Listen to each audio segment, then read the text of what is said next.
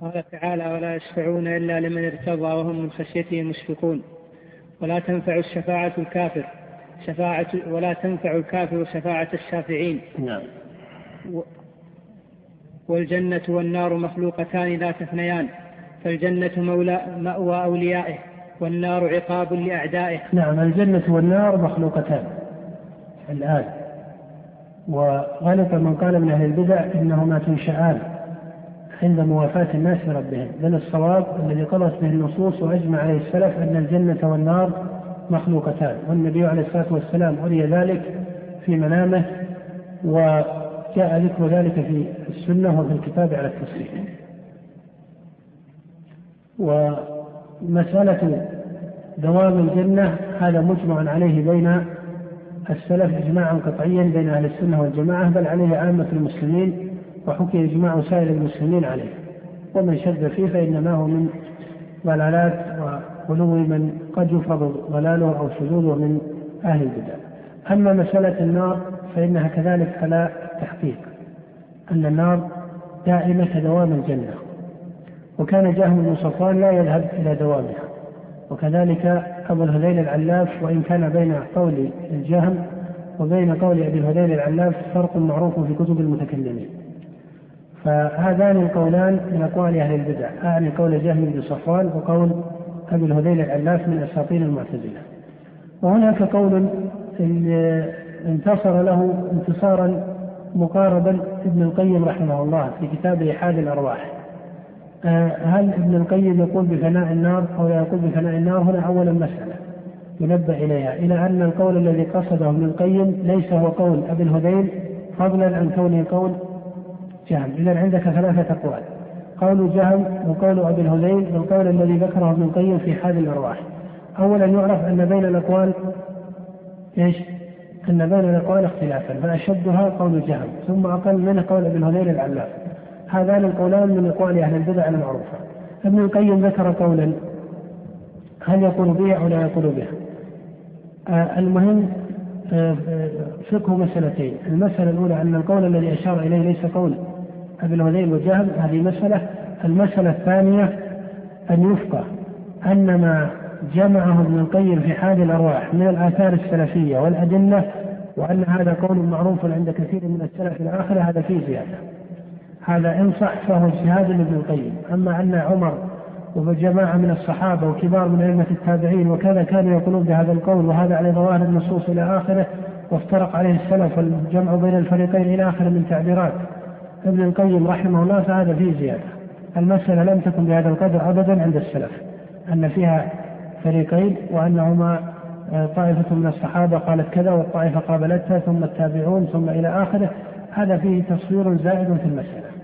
إنما هذا قول يسير من أهل العلم فهموا هذا الفهم، وابن القيم مال إليه في هذا الكتاب ميلا، وإن كان قد يقال إنه صرح فيه، لكن فيما يظهر لي أنه ميل أو مقاربة أكثر منه إلى التصريح، فإنه يقدم ثم يحسن رحمه الله عن التصريح والجزم. وهو في كتابه الوابل الطيب لما ذكر هذه المسألة نص على أن مذهب أهل السنة والجماعة أن الجنة والنار مخلوقتان لا تثنيان ولا تبيدان. ذكر هذه الجملة في الوابل الصيب جملة مجملة، أن مذهب أهل السنة أن الجنة والنار لا تثنيان ولا تبيدان، هذا قول مجمل. هل ابن القيم رحمه الله اعتبر القول الذي ذكره في الوابل وكان مترددا في الثاني الذي ذكره في حاد الأرواح؟ هذه مسألة محتملة. هل هنا أجمل وهناك فصل؟ هذا كله وارد.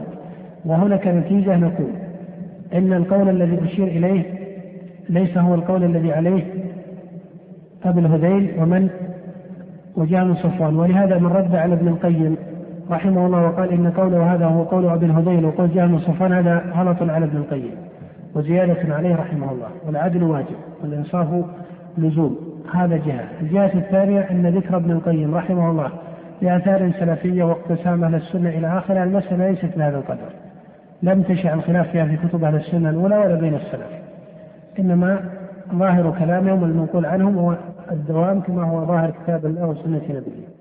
هذه مسألة ثانية. مسألة ثالثة، ابن القيم نفسه هل يقول بهذا القول؟ هذا فيه تردد، فإن كلامه في الحادي يجزم أو يكاد يقدم ثم يتردد كلام حلوان بن الصيب على إجماله في نوع من التردد الزائد أيضا.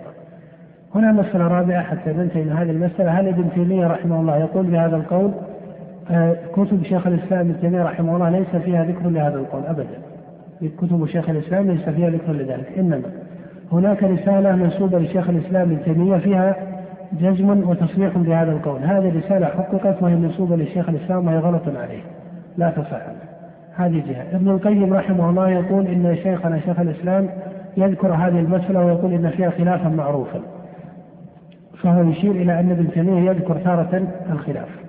نعم ابن تيمية كما ذكر ابن القيم ولا يمكن أن يكون غالط عليه، نعم يذكر الخلاف، لكن هل يلزم أن شيخ الإسلام يذكر الخلاف بنفس الدرجة التي يصورها الإمام ابن القيم؟ هذا فيه تأخر. وشيخ الإسلام في كتبه نص في مواضع كثيرة على أن الجنة والنار لا تبدان ولا تفنيان، وذكر هذا إجماعا عند أهل السنة والجماعة، وأن خلافه من أقوال أهل البدع. وما نطق بحرف في كتبه المعتبرة المضبوطة عنه ما نطق بحرف واحد في أن النار تفنى. وعلى فرض الجدل أن ابن القيم أو أن ابن تيمية رحمه الله يقول بفناء النار، فهذا اجتهاد قد انفرد فيه وفاته فيه شيء، أمره يسير ولا يكون من المسائل المشكلة على طالب العلم. نعم. قال: وأهل الجنة فيها مخلدون، إن المجرمين في عذاب جهنم خالدون لا يفتر عنهم وهم فيه مبلسون، ويؤتى بالموت في صورة كبش أملح فيذبح بين الجنة والنار، ثم يقال: يا أهل الجنة خلود ولا موت، ويا أهل النار خلود ولا موت. نعم، هذا أيضا من الأحكام الغيبية التي يؤمن بها أن الموت يؤتى به في صورة كبش. كيف ذلك؟ هذا من جنس قول النبي صلى الله عليه وسلم كما في حديث أبي أمامة الصحيح: تجيء البقرة وآل عمران يوم القيامة كأنهما غمامتان أو غيايتان أو فرقان من طير سواف. مع أن القرآن ومنه سورة البقرة هو كلام الله، فهذا ليس معناه أن كلام الله ينقلب إلى أعيان مخلوقة، فإن كلامه سبحانه وتعالى صفة من صفاته في هذه الدنيا، وإذا قام الناس إلى ربهم سبحانه وتعالى لا يؤثر كلامه، هو صفة من صفاته في الحالين، وإنما هذا هو ثوابهما، إنما الذي يجيء ثوابهما. نعم. قال: ومحمد رسول الله. لأن صفات الله سبحانه وتعالى لها أثر كما في قول النبي صلى الله عليه وسلم: إن الله خلق 100 رحمة، أنزل منها رحمة واحدة وأبقى 99 رحمة يرحم بها عباده يوم القيامة. قال: أنزل منها رحمة واحدة فبها يترحم الناس وبها تعطف الوحش على عادها. قال: إن الله خلق، فصرح بلفظ أو ذكر في الرواية لفظ الخلق، مع أن رحمة الله صفة من صفاته ليست مخلوقة. وهذه قاعدة أشار إليها شيخ الإسلام، وإن كانت الرواية الأولى في صحيح مسلم ليس فيها ذكر الخلق، إنما فيها إن لله 100 رحمة، وفي رواية عند مسلم إن الله خلق، ومنهم من قال بشذوذها، وهذا لا موجب له من جهة المتن، فإن ابن تيمية رحمه الله ذكر قاعدة أن الاسم قد يذكر ويراد به الفعل الذي وصفه، وقد يذكر الاسم ويراد به مفعول، وهذا هو أثر من آثار هذا الاسم، كتسمية المطر من رحمة الله، هذا أثر عن رحمة الله سبحانه وتعالى. نعم. قال: ومحمد رسول الله صلى الله عليه وسلم خاتم النبيين وسيد المرسلين، لا يصح إيمان عبد حتى يؤمن برسالته ويشهد بنبوته، ولا يقضى بين الناس في القيامة. هذا ركن في الديانة، وهنا مسألة تكلم عنها كثيرا من المتأخرين من أهل العلم، وهي من شهد أن لا إله إلا الله ولم يشهد أن محمد رسول الله، فهل يقال أنه بشهادة أن لا إله إلا الله دخل الإسلام فيعتبر مسلما، أم يقال أنه لا يدخل الإسلام إلا بالشهادتين معا؟ فإن قيل هذا الخلاف له ثمرة يفرضون له ثمرة. مثال هذه الثمرة يقولون: لو قال لا إله إلا الله ومات وهلك، إما مرضا أو زهوكا لنفسه أو قتل أو ما إلى ذلك، فهل يقال إنه مات على الإسلام أم لا؟ أم لا بد أن يكون قال لا إله إلا الله وشهد أن محمد رسول الله؟ هذه المسألة يصورون لها هذه الثمرة، والحق أن هذه المسألة هذه الثمرة ثمرة إن صح التعبير نظرية، وإلا فالمسألة كحقيقة مسألة واحدة، المسألة كحقيقة علمية مسألة واحدة، إلى أنه لا يثبت الإيمان والإسلام إلا بشهادة أن لا إله إلا الله وأن محمدا رسول الله. لكن هل يلزم على هذا أن من قال لا إله إلا الله وقصد بها الديانة والدخول في دين الإسلام والبراءة من الكفر وهو على إقدام في قلبه بذكر ماذا؟ بذكر شهادة أن محمد رسول الله، أو قصد بلا إله إلا الله التسليم بهذا التوحيد بمن جاء به نبيا رسولا وهو محمد عليه الصلاة والسلام. من قال هذه الكلمة وقصد معنى شهادة أن محمد رسول الله في ضمنها، هل نقول دخل في الإسلام؟ هذا دخل في الإسلام بالإجماع، وما حكى من المتأخرين والخلاف فيه فهذا ليس بصحيح، لأنك تقول إن لا إله إلا الله أليست تتضمن الدين جميعه وليس كذلك؟ أليس لا إله إلا الله تتضمن الإيمان برسول الله؟ ولهذا يقال من كفر برسول الله فقد كفر إيش؟ فقد كفر بالله. فإذا هذا يقال بحسب المعاني القائمة في القلب. من قال لا إله إلا الله ولم يقصد الإيمان برسوله وإنما قال أنا أؤمن بالتوحيد أو هو يؤمن بالتوحيد دون أن يلزم بشريعة محمد بل يكون على شريعة غيره أو ما إلى ذلك، هذا هل يكون مسلما؟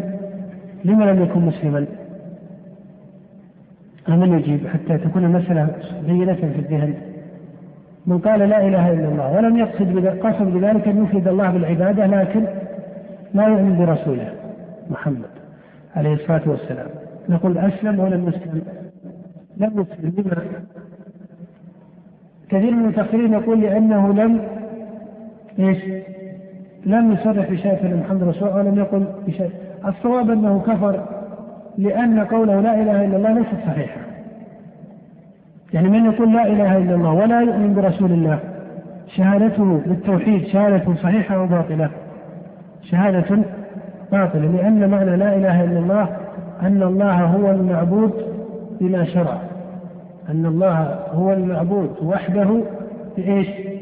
بما شرع. فمن يقول بالتوحيد دون شريعة محمد فحقيقة قوله أن الله معبود عنده بما هوى وليس بإيش؟ بما شرع الله، والتوحيد شريعة وإخلاص، ولهذا من عبد الله بهواه لا يكون عابدا له، من اخترع عبادات وقصد بها التضرب لا يكون عابدا له، ولهذا هذا فرض نظري، ولهذا كل من انسلخ من الشريعة لم يكن محققا لإيش؟ هل تعرفون أحدا حقق الإخلاص والتوحيد لله إلا أصحاب الشرائع النبوية، ولهذا من فسدت شريعته في أصولها فسد إيش؟ فسد توحيده كاليهود والنصارى، فإنها لما فسدت شريعتهم دخل عليهم الشرك. أخي على طريق الحق هنا منتصف الشريك. فإذا ما كلمة لا إله إلا الله تتضمن الرسالة النبوية، وكلمة الرسالة النبوية تتضمن التوحيد، وعليه فإذا قيل هل يدخل الإسلام بلا إله إلا الله أو بالثانية معها؟ قيل هذا بحسب المقامات والمعاني، بحسب المقامات والمعاني، ولهذا الدليل على غلط من يقول من المتأخرين إنه لا بد من ذكر محمد رسول الله، نقول نعم لا شك أن من لم يؤمن برسول الله كافر، وأن الشهادة له صلى الله عليه وسلم بالرسالة واجبة معنى وإيش؟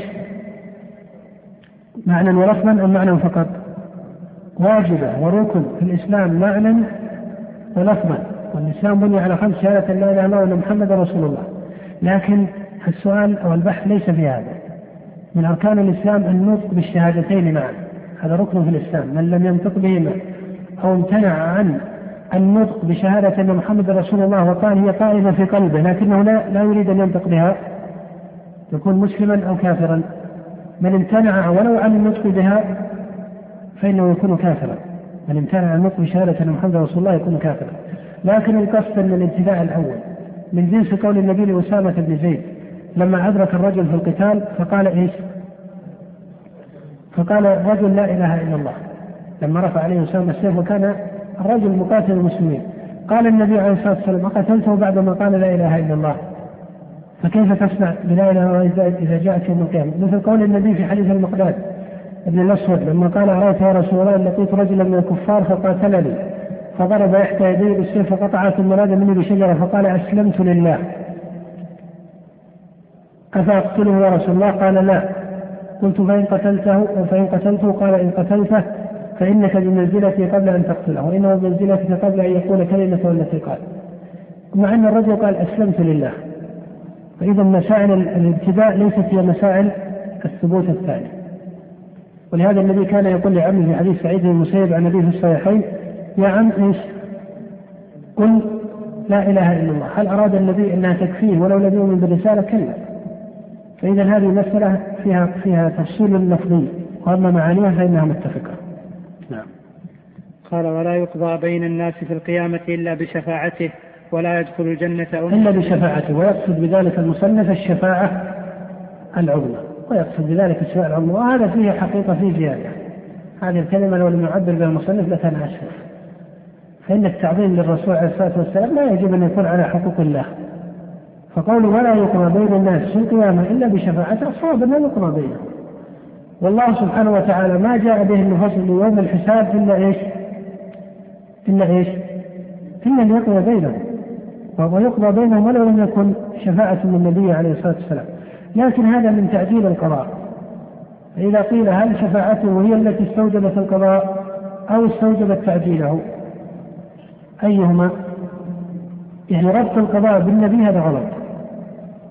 ربط القضاء هذه أحكام الله، يعني حقوق الله سبحانه وتعالى لا يجوز أن يصرف منها شيء لنبي من الأنبياء أو رسول من الرسل. النبي يأكل الطعام ويمشي بالأسواق كما يعني بشر مخلوق إلى آخره. فالقصد أن قول المصنف لا نقول أنه غلط، ولكن فيه إجمال، فالتعبير لو لم يعبر به كان أجود. فإذا يقضى بين الناس قضاء عنه، وهذا وعد الله وقدره السابق إلى آخره. لكن إنما كانت شفاعة النبي سببا في التعجيل. نعم. قال: ولا يدخل الجنة أمة إلا بعد دخول أمته. هو أول من يدخل الجنة، كما في الصحيحين عن أنس: آتي يوم القيامة باب الجنة فأستفتح فيقول الخازن: من أنت؟ فيقول: محمد. فيقول: بك وملك لا أفتح لأحد من قبله. وكذلك أمته هي أول الأمم دخولا للجنة. لكن قوله إن أمته عليه الصلاة والسلام هي أول الأمم، هذا على قدر من الإجمال. لا يلزم من هذا أن نساعد طبقات هذه الأمة يدخلون قبل دخول بقية الأمم. فإن الأمم الأخرى الدرجة الأولى أن فيها الأنبياء، والأنبياء لا شك أن مقامهم أشرف حتى من مقام الصحابة. هذه جهة، وهي الجهة بدهية. حتى الجهة الثانية، وهي أن الأمم كأتباع موسى أو عيسى وبعض الأنبياء عليهم الصلاة والسلام، في أتباعهم قوم صالحون وصديقون أفضل من كثير من أتباع النبي صلى الله عليه وسلم. فإن في أتباع محمد الصالحون ومنهم دون ذلك، والمقتصد والظالم نفسه وصاحب الكبائر إلى آخره. فالقصد أن أمته هذا من جهة ابتداء الأمم، لا من جهة كل الأفراد والأعيان، هذا الممتنع. ومثل هذه اللزومات أحيانا في كلام بعض أهل العلم فيها تكلف، ككلام ابن حزم رحمه الله لما قال إن نساء الرسول عليه الصلاة والسلام أفضل من العشرة المبشرين بالجنة. لما قال؟ لأنهن نساءه في الدنيا والآخرة، وسيكون إذا كن نساءه في الجنة فيكون معه في درجته. قال: ودرجة لا أبلغ العشرة لا أبو بكر ولا غيره. هذا تكلف وظاهرية محضة من ابن حزم، لأنه لو لزم هذا المعنى للزم أن نساء النبي أفضل من الأنبياء والمرسلين.